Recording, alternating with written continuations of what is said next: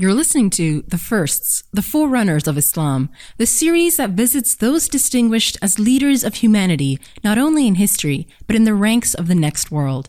Dive into the stories of the giants who were the first of their kind as they rose to the occasion and became preserved inspirations for generations to come. With your host, Sheikh Dr. Omar Suleiman, let's meet the firsts.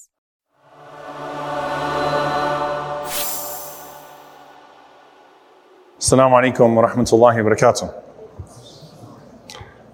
أعوذ بالله السميع العليم من الشيطان الرجيم بسم الله الرحمن الرحيم الحمد لله رب العالمين ولا عدوان إلا على الظالمين والعاقبة للمتقين اللهم صل وسلم وبارك على عبدك ورسولك محمد صلى الله عليه وسلم وعلى آله وصحبه وسلم تسليما كثيرا. Uh, welcome back to the first and inshallah ta'ala tonight uh, we're going to be entering into one of the most complicated elements of the firsts. And that is the idea of a people who committed all sorts of horrific things after the Prophet ﷺ received revelation and then made tawbah while the Prophet ﷺ was still alive. Now, we've been speaking about the massacres of Bi'r Ma'una and Al-Raji' these two massacres that happened immediately after Uhud, and we spoke about some of the famous shuhada, the famous martyrs. I hope, inshallah ta'ala, some of those names are well ingrained in your hearts and minds now. But this is the plot twist I was talking about a few weeks ago. Imagine being someone who killed one of those people and then having to face the Prophet ﷺ knowing the pain that you caused him. Imagine meeting the Prophet ﷺ and praying behind him, knowing that he prayed against you. Imagine knowing that you caused the Prophet ﷺ to cry. Imagine walking into Masjid Nabawi, and I seriously want you to think about this, praying next to the son of a man you killed. Talk about complex and how things are unfolding. So there are so many different dimensions to put together here. Now, subhanAllah, you know, and I'm going to start from this place. I remember um, speaking to someone who was a prison guard where the only person who was caught in the assassination of Malcolm X, rahimullah ta'ala, al-Hajj Malik al-Shabazz, rahimullah, dwelt. Uh, his, his name was Hayer, I forget the first name. But I remember the prison guard mentioning that this man, and it's known that he became Muslim, he became a Sunni Muslim in prison. So imagine, subhanAllah, he killed Malcolm, or he's one of the people that pulled the trigger on Malcolm, rahimahullah, knowing that he carries the guilt of that assassination, and then he made tawbah in prison, he was talking about how this man lived such a sulking life that the way the man would cry and walk around and, and look empty. Like imagine carrying that burden. Did Allah forgive me? Did He not forgive me? How could I have been responsible for putting bullets into one of the most influential men in what I now know to be the religion of truth? Think about that guilt, right? That burden of guilt. Now I want you to imagine the community of the companions.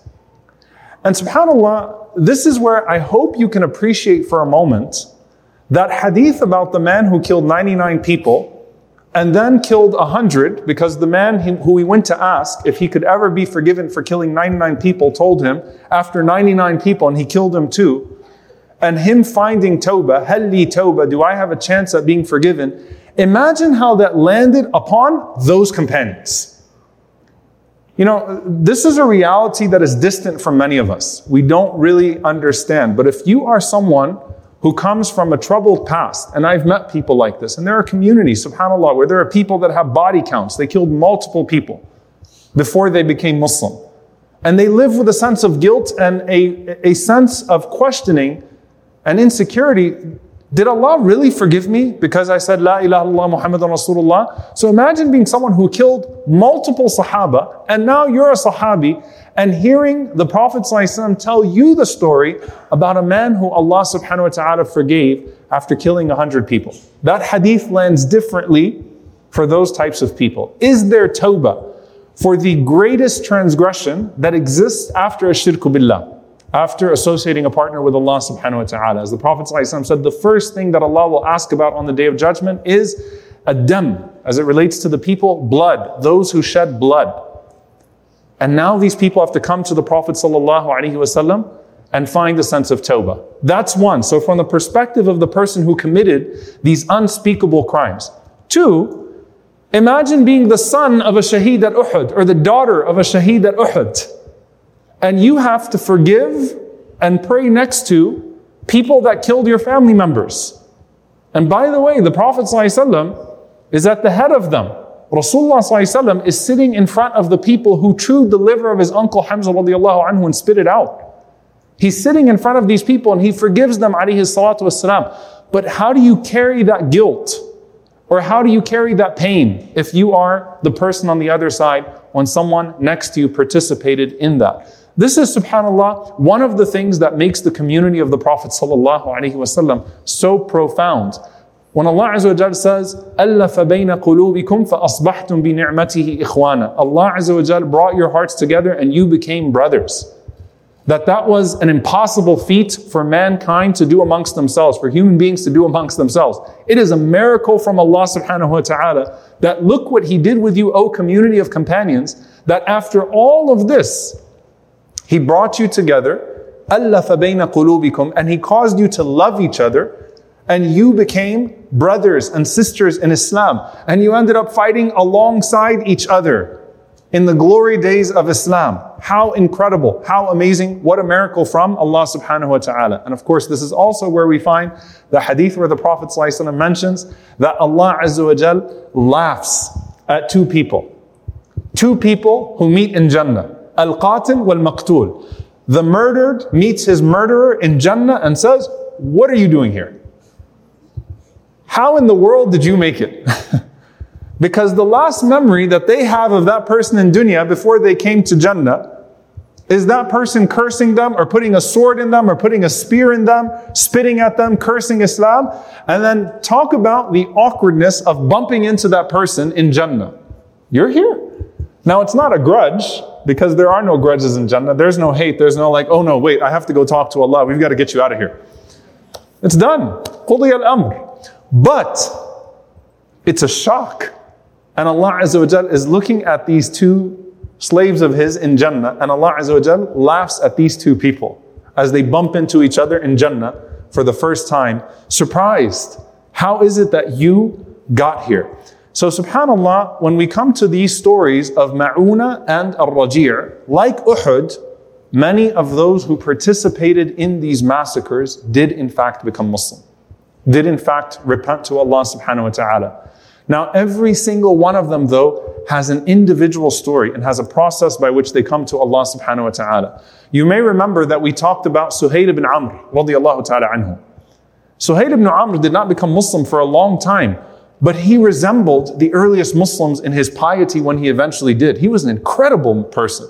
And if you would have seen him in Hudaybiyah and the way he tortured his son and all those things, you'd say, this guy has no chance of being guided to Allah subhanahu wa ta'ala. And if you would have seen him after, you'd say, this is one of the best Muslims. He resembles in his zuhd, in his asceticism, in his ibadah, the earliest Muslims. So everyone has a process by which that all unfolded for them. Some of them indeed repented to Allah subhanahu wa ta'ala or accepted Islam in Fatih Mecca. And that's a large group of them. When Mecca is now under the Prophet ﷺ, and there is no more reason to fight the Prophet or fight Islam. And Allah knows the hearts of every single person. And we do not put ourselves above any single one of those people. Radiallahu anhum. May Allah be pleased with them all. But some of them had an earlier process.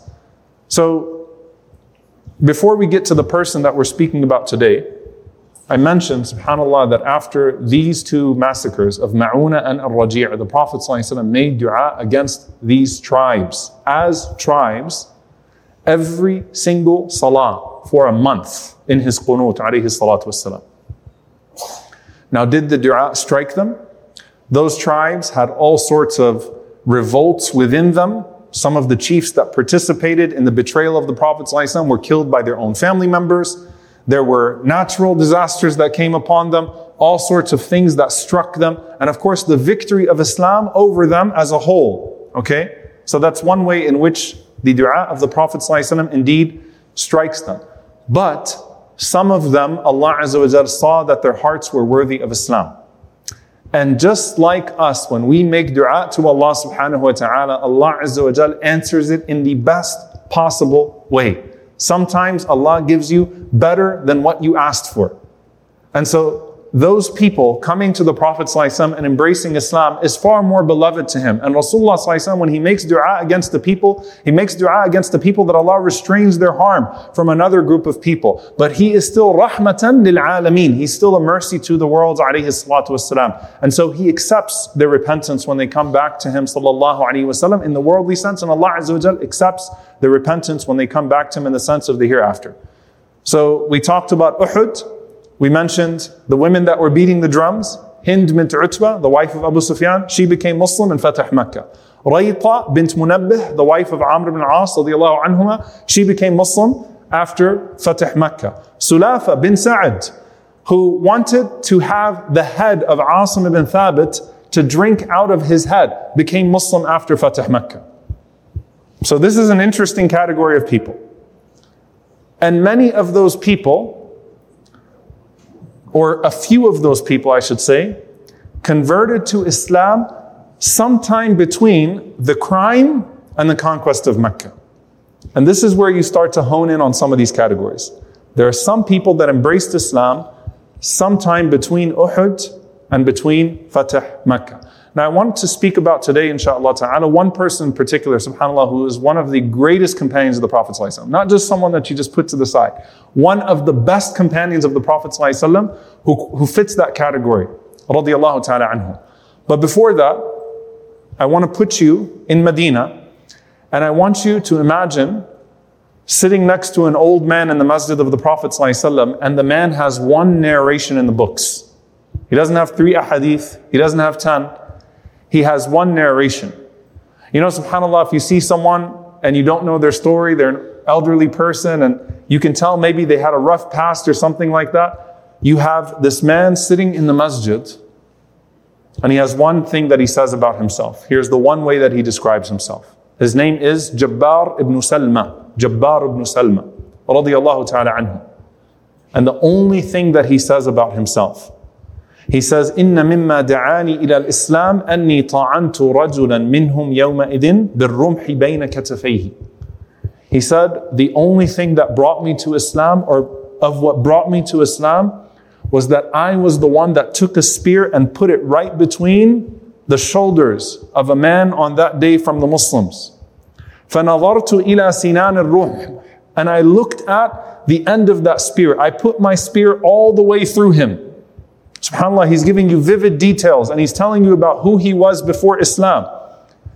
And as I go in front of him, and the blood is coming from his mouth as I stabbed him with my spear, and he's dying, he looks up and he says, Fustu Allah, Fustu Allah. I have succeeded by Allah, I have succeeded by Allah. That man was Amir ibn Fuhayra radiallahu ta'ala anhu, the guide of the Prophet and Abu Bakr radiallahu anhu on the hijrah. And he is one of those who was massacred in Bi'r Ma'una. And Jabbar ibn Salma says, I was the one. I mean, subhanAllah, you're sitting in the masjid. I'm the one that did that to him. I put a spear between him and I looked at him as his, as his soul left his eyes. And he said, Fustu Allah. I have succeeded by Allah. And you know what he says? He says, قلت في نفسي كيف فاز I kept saying to myself after I did that, what is he talking about? How did he succeed? What did he succeed with? أنا الذي قتلته. I killed him. He's dead. How did he succeed? And he goes home, and you can imagine the nightmares and the images and replaying that incident in his head over and over and over again. He said, until I went to some of the Muslims, I was so lost as to what the man meant when he said, Fustu. I have succeeded by Allah. What did he see? I saw him in front of me when I was killing him. So they said to me, Ash-Shahada. He succeeded because he was martyred. He succeeded because he attained the Shahada. And I said to myself, if this is what these people have, Wallahi, he succeeded. Indeed, that is success. And Jabbar ibn Salma goes to Medina after Bi'r Ma'una. Imagine, presents himself to the Prophet ﷺ the man who stabbed the one who guided the Prophet ﷺ and Abu Bakr anhu along the hijrah is now coming to Medina, making his own hijrah, saying to the Prophet ﷺ, that was me. Halli tawbah. Will Allah ever forgive me? And the Prophet ﷺ accepts him into his community. And Jabbar ibn Salma is a quiet Sahabi. SubhanAllah, this is the complexity of that community. He's a quiet Sahabi. He prays amongst the companions, and that's his story. Who am I? I'm the one that stabbed a man, put a spear right, right through his chest, and looked him in the eyes as he said, Fustu Allah, I have succeeded by Allah. And that's what made me Muslim. SubhanAllah. Now I want to enter into this, the man that we're going to be speaking about today, inshallah ta'ala, in detail. One of the most amazing companions of the Prophet. His name is Sa'id ibn Amir al-Jumahi. Sa'id ibn Amir al-Jumahi, radiyallahu ta'ala anhu. And I want to put up his uh, family tree, inshallah ta'ala, for a moment and talk a little bit about who he is so that you can understand a bit about his background. Sa'id ibn Amir al-Jumahi is from the tribe of Banu Abdi Shams. Now, the two military, main military families, right, and it's a sub tribe, Banu Umayyah and Banu Abd Shams, were, are, are, the ones that are sort of in charge of leading all of the military campaigns of Quraysh on behalf of Quraysh. They're two of the most senior tribes of Quraysh. And Sa'id was a young man. Now, his siblings also embraced Islam. Uh, you don't have to look at that long line. This is only for those that are actually really interested in, subhanAllah, reading about the history of a person. But his sibling, one of them is Fatima radiallahu ta'ala anha. She embraced Islam, Fatima bint Amr. And the other one is a man by the name of Jamil. And Jamil is the grandfather, the great grandfather of Nafi' ibn Abdullah, one of the greatest scholars of hadith in history. So you can just see the way that Islam kind of spreads through uh, this family. Uh, Waqi' ibn Jarrah, Abdullah ibn Mubarak, they narrate from Nafi' ibn Abdullah. So this is his great grandfather, Jamil ibn Amr. So all three of the kids become Muslim. Now, there's an interesting link I want you to pay attention to. His father dies before Islam, and his mother, Arwa, is the sister of Uqba ibn Abi Mu'ayt. Now, if you remember, one of the worst moments of the Prophet's life was when Uqba bin Abi Mu'ayt came to the Prophet ﷺ when he was praying in Mecca and he dumped camel guts and intestines on his back and collapsed him under all of the filth of the camel. And the people laughed at the Prophet ﷺ and mocked him. And Fatima radiallahu ta'ala anha came and she was scraping off the camel guts and crying as she was taking it off of the back of the Prophet ﷺ. This is after the death of Khadija radiallahu anha, after the death of Abu Talib. And the Prophet ﷺ is alone and his daughter. Think about how humiliated is. He is, sallallahu alayhi his daughter is moving the guts from his back, alayhi salatu wasalam, and he's always honored, sallallahu alayhi wasallam. And he's comforting Fatima radiallahu anha as this man seeks to humiliate him, sallallahu alayhi wasallam. That is Uqba ibn Abi Mu'ayt. So you understand the family of Sa'id ibn Amr, that's his uncle. Okay? And his uncle is a staunch enemy of the Prophet ﷺ, and his uncle was killed in Badr. All right? And he had sworn to harm the Prophet ﷺ, and he was someone who was filthy with the Prophet ﷺ. He is the person who يوم يعض الظالم على يديه يقول يا ليتني اتخذت مع الرسول سبيلا. That, uh, that person who's biting his fists on the day of judgment and saying, I wish I would have followed the Prophet ﷺ. I, I, لم أتخذ فلانا خليلا. I wish I never took that person as a friend. I wish I would have taken the Prophet ﷺ as a friend instead. That's him. It's talking about him. So this is Sa'id's uncle. So his family is a family that has a lot out against the Prophet sallallahu alaihi wasallam, and his tribe, uh, Banu Abdi Shams, is in fact the tribe of Hind bint Utbah, right? Hind who cut the, the, the liver of Hamza radiallahu ta'ala anhu and chewed it out. So he's not someone who himself has a particular reason to go after the Prophet ﷺ and you know in the wake of Uhud. He's a younger man, but his tribe has a lot of vitriol against the Prophet ﷺ and they're leading the charge against Islam. Now, why is this important? Because Sa'id starts his story of Islam from the date of the crucifixion of Khubayb radiallahu. Now let this man tell you his story of Islam. Sa'id was someone who was oblivious to it all. He didn't fight in Uhud against the Prophet ﷺ. He didn't fight in Badr. He was a young man. But he says, I remember the mobs going out to Tan'im for the crucifixion of Khubayb radiallahu ta'ala anhu. This was a big deal, the crucifixion of Khubayb radiallahu ta'ala anhu. And so he said, I came out and he said, I watched as they dragged Khubayb radiallahu ta'ala anhu and they beat him and the people screamed at him. And I was staring at Khubayb radiallahu ta'ala anhu the whole time. And he starts to recount the narration. He said, and I remember when Khubayb radiallahu ta'ala anhu said, let me pray two rak'ahs. And he prayed two rak'ahs. And he said that if I didn't want you to get the pleasure of thinking that I was afraid, I would have increased in those two rak'ahs. If I didn't want you to think that I was delaying my death, I would have kept on praying.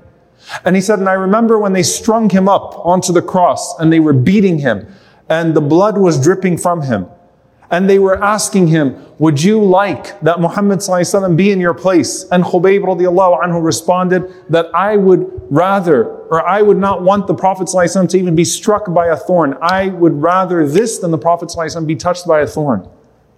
And he said, and I remember as they were beating him and yelling at him, and they were saying, Iqtulu, Iqtulu. Imagine being in the front of the mob and the people are shouting, kill him, kill him. And they cut his body parts piece by piece, and I was watching. So he's not participating as much, except that maybe I carried some of the wood, but I wasn't participating in killing him, but I was there with the mobs. It's my family that's a part of doing this to him. And then Khubayb makes the dua, Allahumma ahsihim adada waqtulhum badada wala tughadir minhum ahada. Oh Allah, count them all and kill them one by one and do not spare. ولا تبقى أو ولا تغادر منهم أحدا. Do not spare a single one of them. And Sa'id remembered the power of Khubayb's dua. Remember, Abu Sufyan threw Muawiyah to the ground. The people hit the ground because of the power in his voice, even though he was dying when he made dua against them. This is the beginning of Sa'id's Islam. Sa'id ibn Amir, radiallahu ta'ala anhu, he said, So I went home that night and I kept on replaying over and over and over again the murder of Khubayb and my participation. I was there and he made dua against me and I saw the conviction that he had, the strength that he had, the faith that he had. Like nothing shook the man, everything they did to him. And he said, Eventually I couldn't handle myself. So I went out to Quraysh and I called out to them and I said, Ya ma'ashara Quraysh, O assembly of Quraysh, inni bari'un mimma fa'altum bi Khubayb. I have nothing to do with what you did with Khubayb. Wa inni bari'un minkum. I have nothing to do with any of you. And I am free from your idol worship. And I'm free from your sorcery. And I'm free from your oppression. I want nothing to do with any of you anymore. And he said, and I made my way to Medina. He's a very interesting person. Why? Because most people, you know, if you look at sort of the, the bulk of people or, or, the bunches of people that are embracing Islam, right? You have these batches of people that embrace Islam at certain parts of the seerah. There's a batch after Khaybar. There is a batch after Hudaybiyah. There is the biggest batch after Fatah Mecca, after the conquest of Mecca. Sa'id is interesting in that he will make his way to Medina to embrace Islam before Khaybar. It's an awkward time period because it's the lowest time period of the Prophet ﷺ. This is when the Prophet ﷺ and his community were most vulnerable. And Sa'id radiallahu ta'ala anhu actually wants to go and embrace Islam at this point. And that is a sign of his sincerity. And even Allah Azza wa mentions time periods count here. لا يستوي منكم من أنفق من قبل الفتح وقاتل أولئك أعظم درجة من الذين أنفقوا من بعد وقاتلوا وكلا وعد الله الحسنى Allah says it in Surah Al-Hadid that those who embraced Islam after the Fath are not equal to those that embraced Islam before it. Those that did it before and fought alongside the Prophet ﷺ and spent and sacrificed as a group of people, they're not like those who came after. Now, everyone has their individual circumstance with Allah Azza but as a group, those people are different. So Sa'id makes the cutoff he meets the cutoff of before Fatih Hudaybiyah or Fatih Mecca. And at the same time, he has blood on his hands from the Sahaba, which is very rare. So he's, a, he's in a very different situation when he comes to the Prophet sallallahu alaihi wasallam. So imagine being in Medina and you now have to deal with Jabbar ibn Salma who murdered the head of the group that you sent to Ma'una, Amr ibn Fuhayr radiallahu ta'ala anhu, and you have a man who participated in the crucifixion of Khubayb ibn Adi radiallahu ta'ala anhu uh, from the Hadithatul Raji', from the massacre of Al-Raji'. And Sa'id ibn Amr comes to the Prophet ﷺ, and he tells the Prophet ﷺ what happened with Khubayb. He recounts the story. And he tells the Prophet ﷺ what he told his people. Do I have a chance at repentance? Right? I mean, these are the people who needed that hadith of the man who killed 99 and 100 people. We all need to know that Allah subhanahu wa ta'ala tawwabur rahim. That Allah Azza wa is the acceptor of repentance and the forgiving. But these people really needed that particular hadith of a man who committed multiple murders, but still was forgiven by Allah subhanahu wa ta'ala. Now, subhanAllah, what about Khubayb radiallahu anhu? And Khubayb radiallahu anhu and Sa'id radiallahu anhu bump into each other in Jannah. Didn't I make dua against you people? Imagine, subhanAllah, that of the good deeds of Khubayb is the Islam of Sa'id. And we're going to talk about all the great things that Sa'id will do in Islam. His last act, even in death, was da'wah. His last act, even in death, was da'wah. Jab- Jabbar ibn Salman radiallahu anhu died very quietly. Sa'id radiallahu anhu is going to go on to do amazing things in Islam. Khubayb radiallahu anhu was giving da'wah to the man even while he was being crucified and didn't even know it. So, what would be more beloved to Khubayb than knowing that you extended your legacy through this man as well, even as he was participating in your murder? So, Sa'id anhu comes, and one of the things that Sa'id immediately distinguishes himself by is zuhud, is asceticism. Now, Banu Abd Shams, uh, they're pretty rich, pretentious people. Okay, I didn't want to lose you all with the family tree, but Fatima, his sister, is married to the uncle of Uthman ibn Affan radiallahu ta'ala anhu, Mughira ibn al-As. Uthman comes from this tribe radiallahu ta'ala anhu. They were rich people, they were wealthy, they were the nobles of Mecca, the elites of Mecca. And now, Sa'id radiallahu anhu comes and he basically takes on the approach of Ahl Sufa. He decides to absolve himself of this dunya altogether. He's very interesting in that regard. He doesn't want the wealth of this world. He doesn't need to be bought. He doesn't need to be sort of softened up into Islam. I don't want any of it. So Sa'id radiallahu anhu becomes famous for az-zuhd. And that's why you'll even find that some of the mufassirun, when they talk about uh, وَمِنَ النَّاسِ مَنْ يَشْرِي نَفْسَهُ ابْتِغَاءَ مَرْضَاتِ اللَّهِ that there, there, are those that have sold themselves for the sake of Allah subhanahu wa ta'ala. They've given their souls for the sake of Allah. That Sa'id is one of those people. He resembles these people who completely came to the Prophet ﷺ and said, I am done with this world. I am dedicating myself to you. So he fought alongside the Prophet ﷺ in Khaybar. He fought alongside the Prophet ﷺ in all of the battles that come after, and he dedicates himself in that sense. And he was a skilled uh, uh, warrior, radiallahu ta'ala anhu. But he takes on the, uh, the identity of the poor ones of the Sahaba, of those that are known for their zuhud. And subhanAllah, there's very few that's that, that can, very few narrations that can be found from him.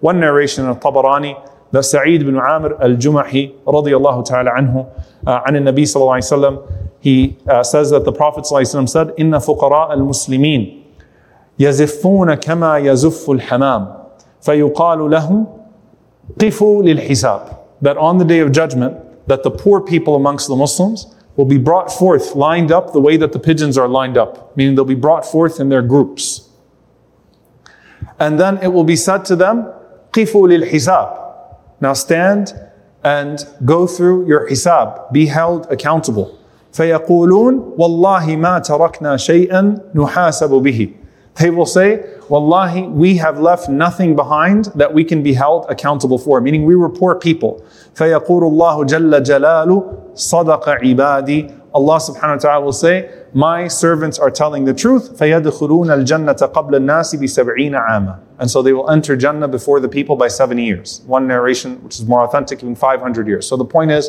is that they go before the people because on the day of judgment, they have nothing to be asked for.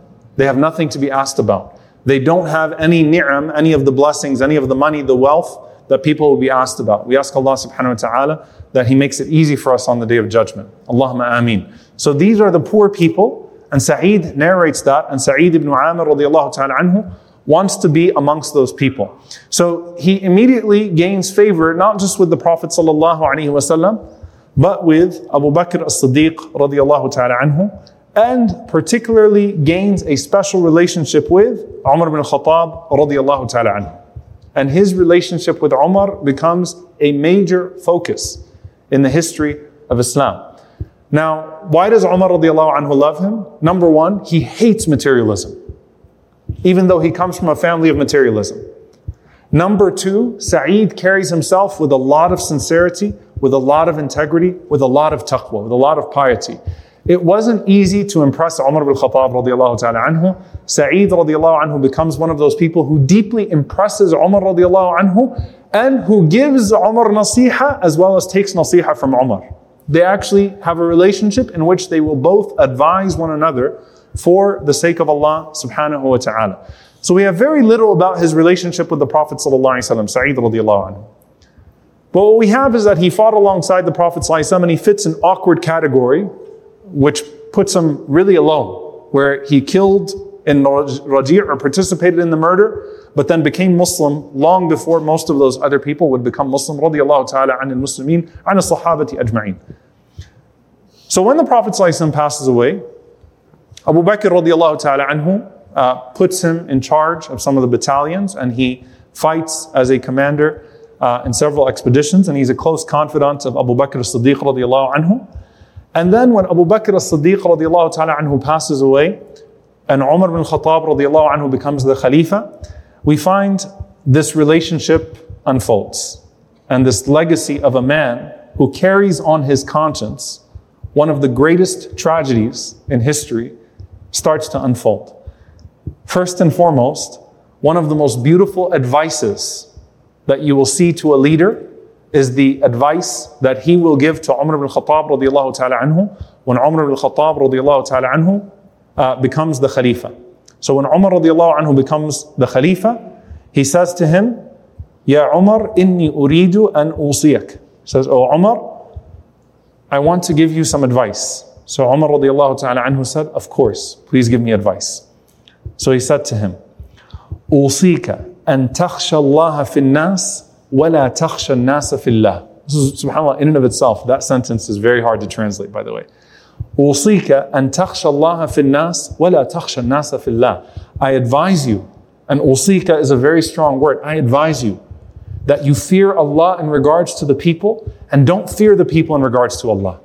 First and foremost, fear Allah in regards to the people. Do not fear the people in regards to Allah. ولا يختلف قولك ولا فعلك فإن خير القول ما تبعه الفعل. And do not let your words and your deeds have any discrepancy because the best words are the ones that are followed by deeds, by actions. SubhanAllah, think about this. I mean, imagine uh, who you have to be to tell Umar about radiallahu anhu about hypocrisy. Like to give Umar radiallahu anhu advice about hypocrisy means that you have to have a pretty significant position with him. So he says to him, Don't let your words depart from your deeds, and the best words are the ones that are followed by deeds. ولا تقضي في أمر واحد بقضاءين يختلف عليك أمرك وتنزع عن الحق وخذ بالأمر ذي الحجة. So he says, and do not judge in a singular situation with two different judgments. Don't let your judgments conflict, right? Because then you might swerve from the truth. Always stick to the proof, to the truth. وَيُعِنْكَ اللَّهُ وَيُصْلِحُ رَعِيَّتَكَ عَلَى يَدَيْكَ And Allah Azza wa will help you and He will rectify your people on your hand. وأقم وجهك وقضاءك لمن ولاك الله أمره من بعيد المسلمين وقريبهم. How significant, subhanAllah, with what's happening to our brothers and sisters in Morocco and Libya and Indonesia, the tragedies, and of course the oppression.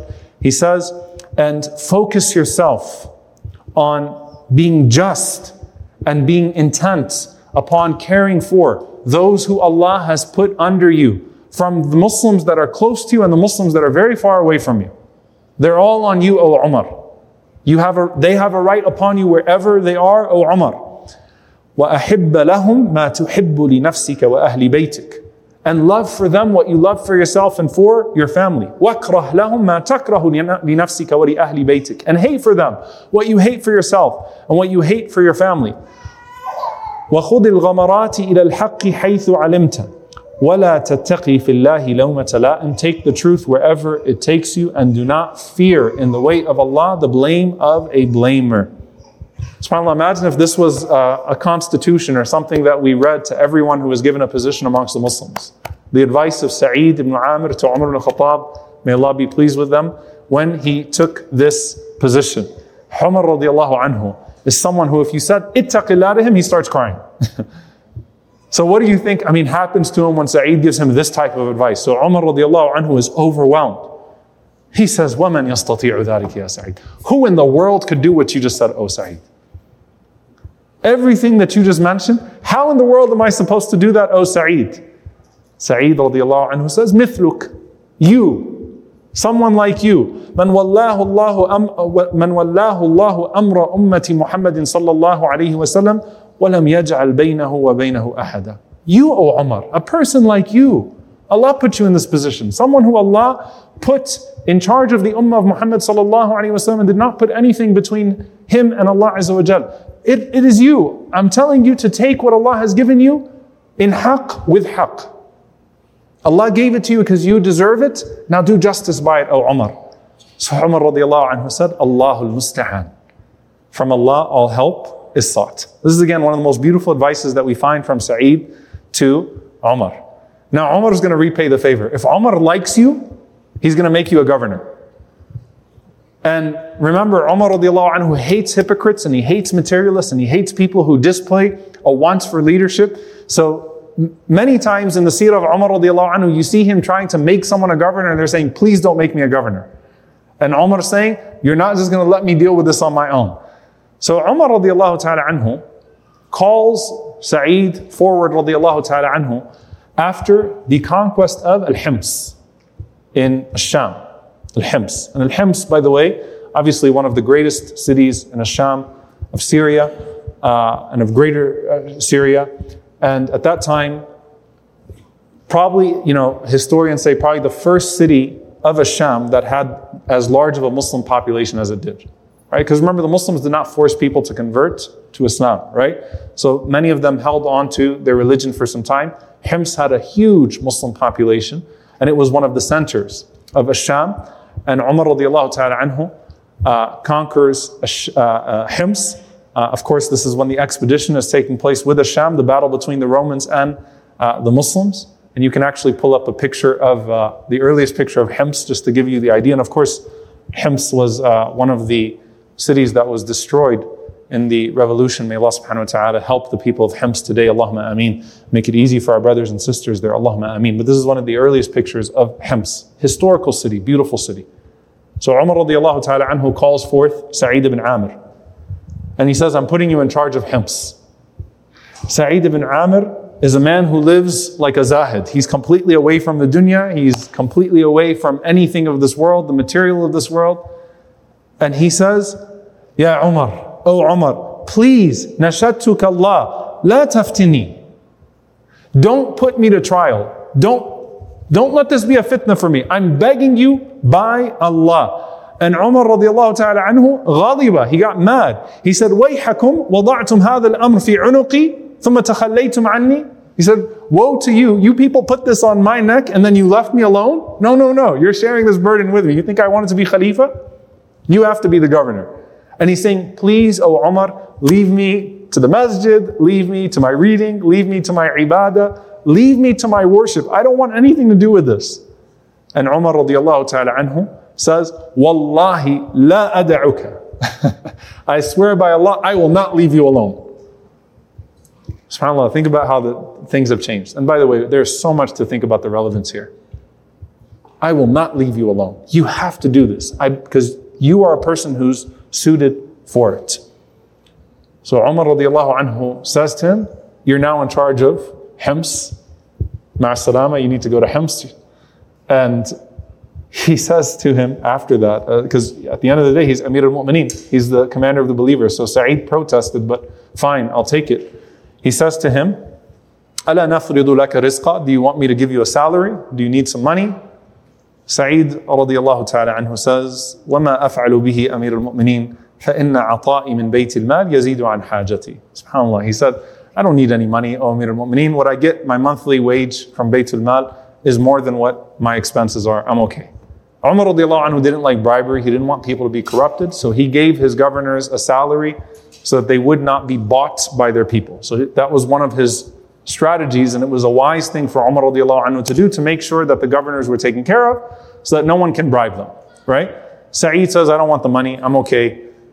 Baytul Mal, what I get as a monthly wage is enough. Now, subhanAllah, as he is sending him, he says to him, as he's bidding him farewell, قال يا سعيد إني إنما أبعثك على قوم لست بأفضلهم ولست أبعثك عليهم لتضرب أبشارهم ولا تنتهك, تنتهك أعراضهم ولكنك تجاهد بهم عدوهم وتقسم فيهم فيئهم. Said, listen, I'm sending you to a people, and I'm not sending you to a people so that you could beat on their men or so that you could dishonor their people. I'm not sending you to be an oppressor. Don't go there with a stick in your hand, with a whip, and start asserting yourself in charge of these people and start oppressing the people. That's not who I'm, how I'm sending you. You know, subhanAllah, the way they portray Umar ta'ala anhu and the justice of this man. I'm not sending you to beat people. I'm not sending you to dishonor people. I'm sending you to go there to fight alongside them. This is an active battle between the Muslims and the Romans here. To fight alongside them and at the same time that you can justly distribute the, uh, the, the, spoils amongst them. So justly distribute their proportions amongst them. So Sa'id makes his way to Hims, uh, to Asham. Now Umar anhu is getting his, uh, his reports.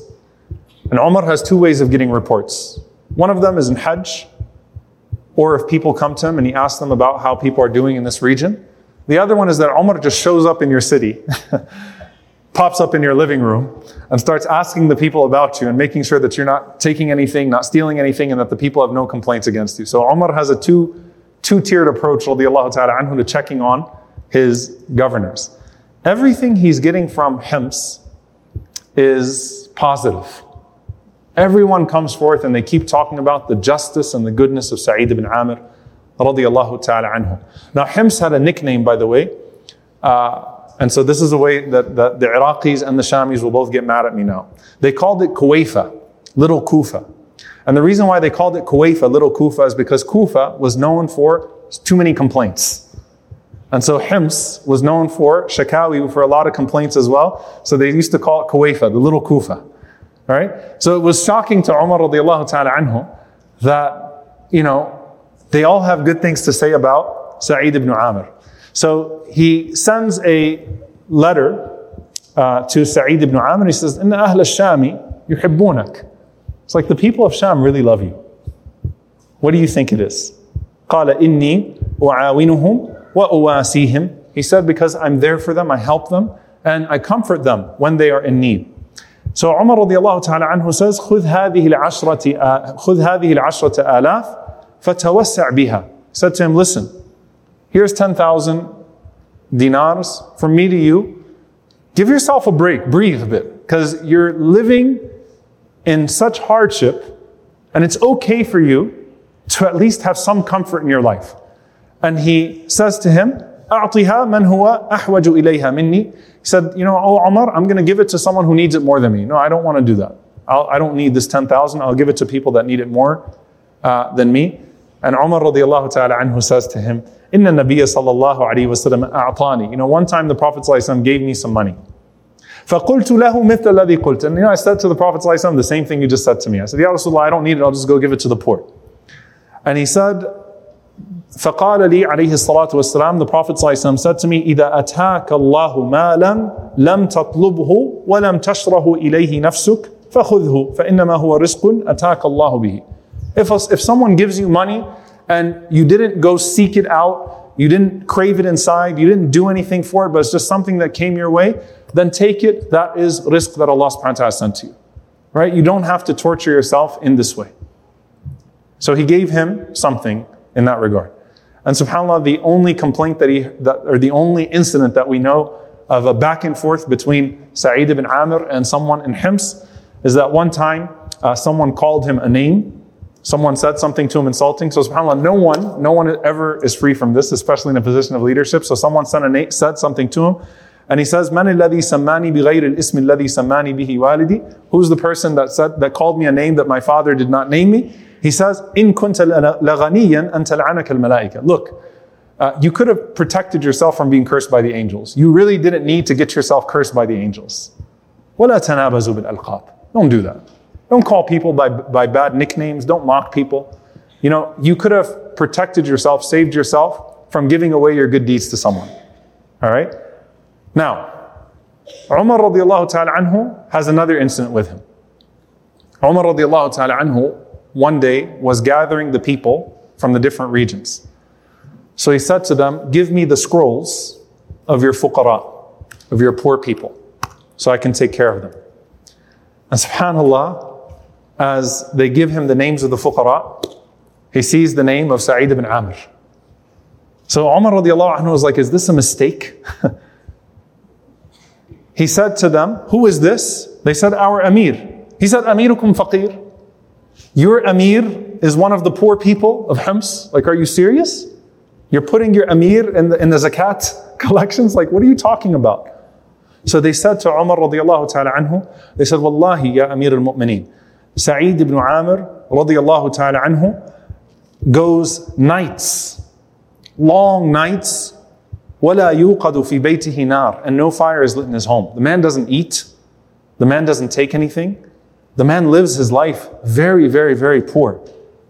فبكى عمر رضي الله تعالى عنه بكاء شديدا حتى بلت دموعه لحيته رضي الله تعالى عنه أو لحيته عمر رضي الله عنه cried so much that his beard became wet. He started to weep رضي الله عنه. I mean, they know where these people came from.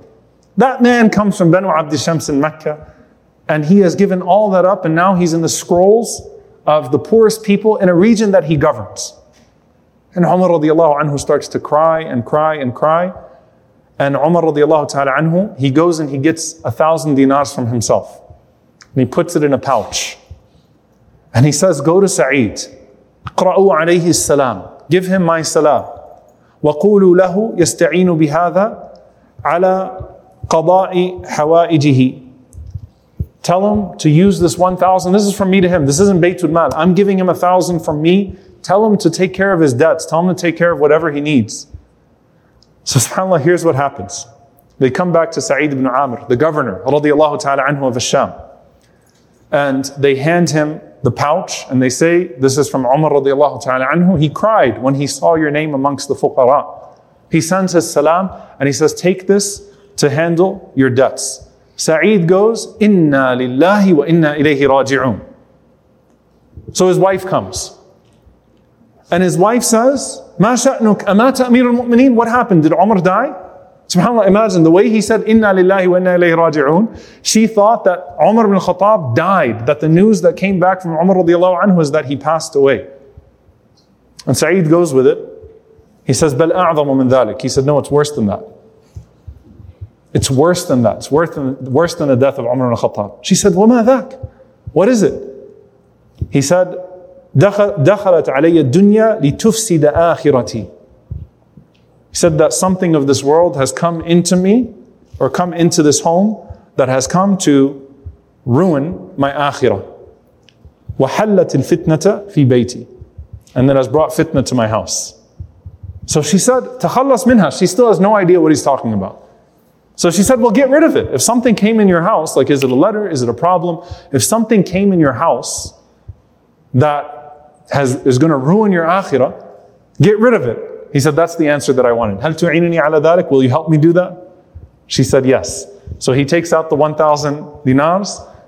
He says, Help me put this into some envelopes or some bags and let's go distribute this to the fuqara. So she says, Let's do it. SubhanAllah. This is his character. Radiallahu ta'ala anhu. Now, SubhanAllah, what happens after this? And this is where the story all comes full circle. And it's one of the most touching stories that you find from Sirah al-Sahaba, from the, um, from the biographies of the companions. When Umar radiallahu ta'ala anhu comes to Hims himself to meet the people for the very first time and to ask them about Sa'id ibn Amir. Remember, this is Kuwaifa. They complain a lot, right? He's expecting complaints. And they said to him, Listen, Sa'id is amazing. But we have four complaints about him. Four things we want to bring to your attention about him. Just these four complaints. So Umar radiallahu anhu is a consistent man.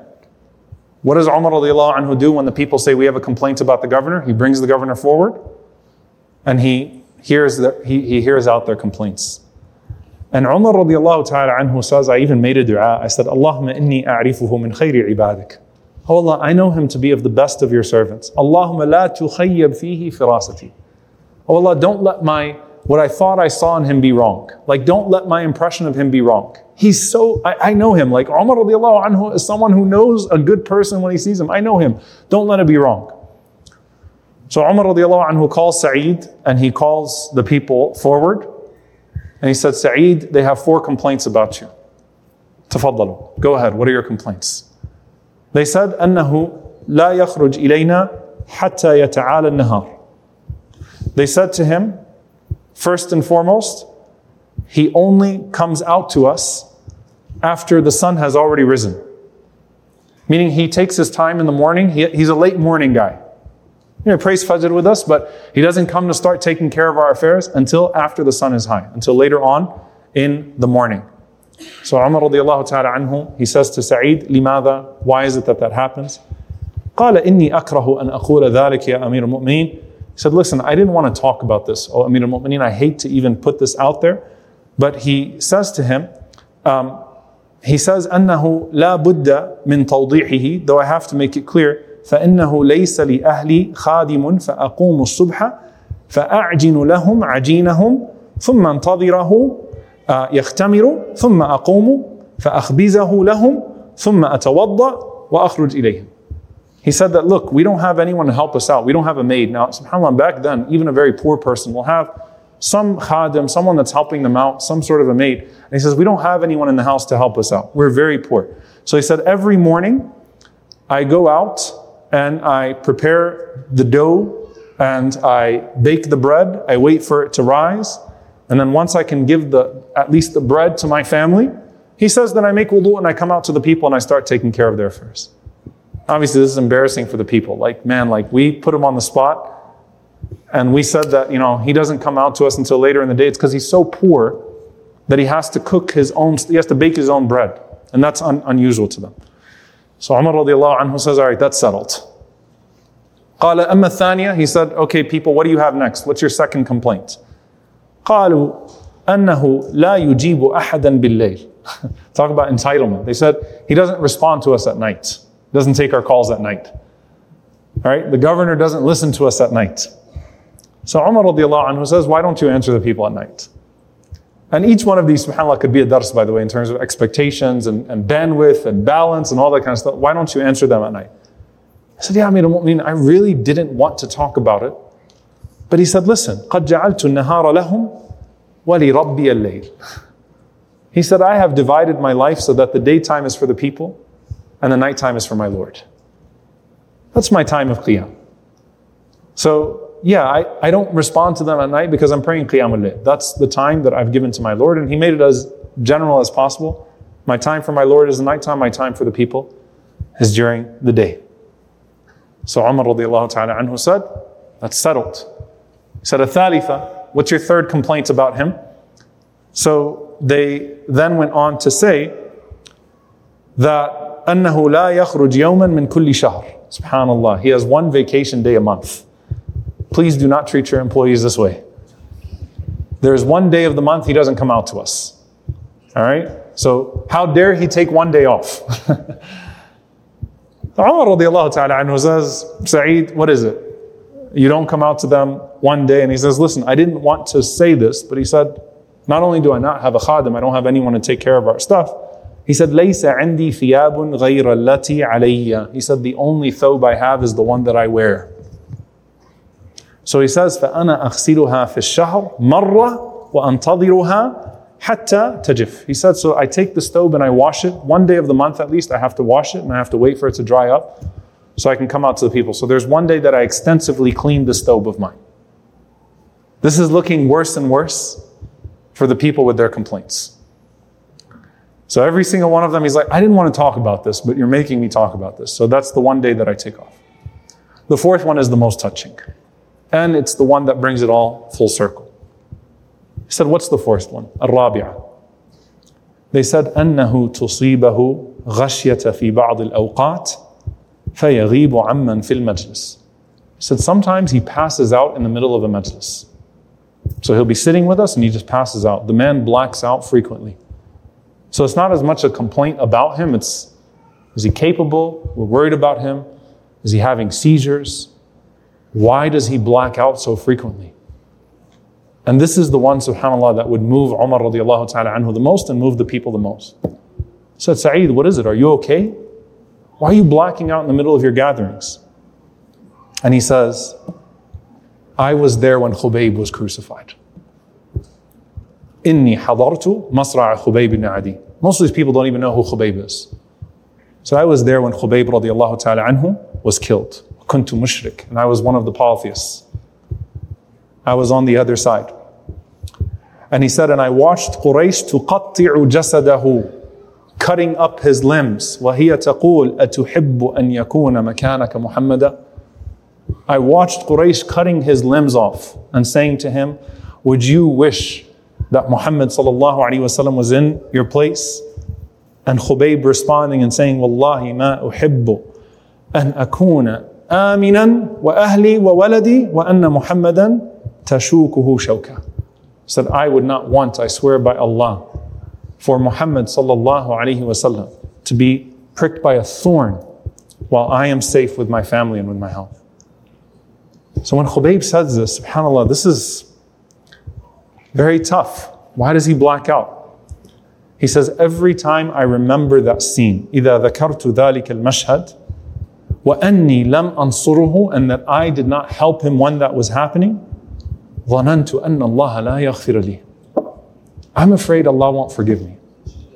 SubhanAllah, with everything that he has been through, I'm afraid Allah has not forgiven me for that moment.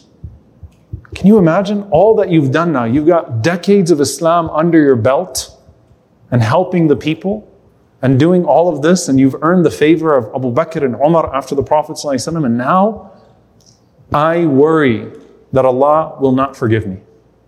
And when I worry that Allah will not forgive me, I pass out. Subhanallah. And Umar ta'ala anhu was emotional, deeply moved because Omar is probably the only person in that gathering that gets it because he remembers what happened. And Omar ta'ala anhu says to the people, leave this man alone. And he said, Alhamdulillah alladhi lam yukhayyib dhanni bik. All praises be to Allah who did not disappoint me with you, who did not contradict what I knew of you to be true.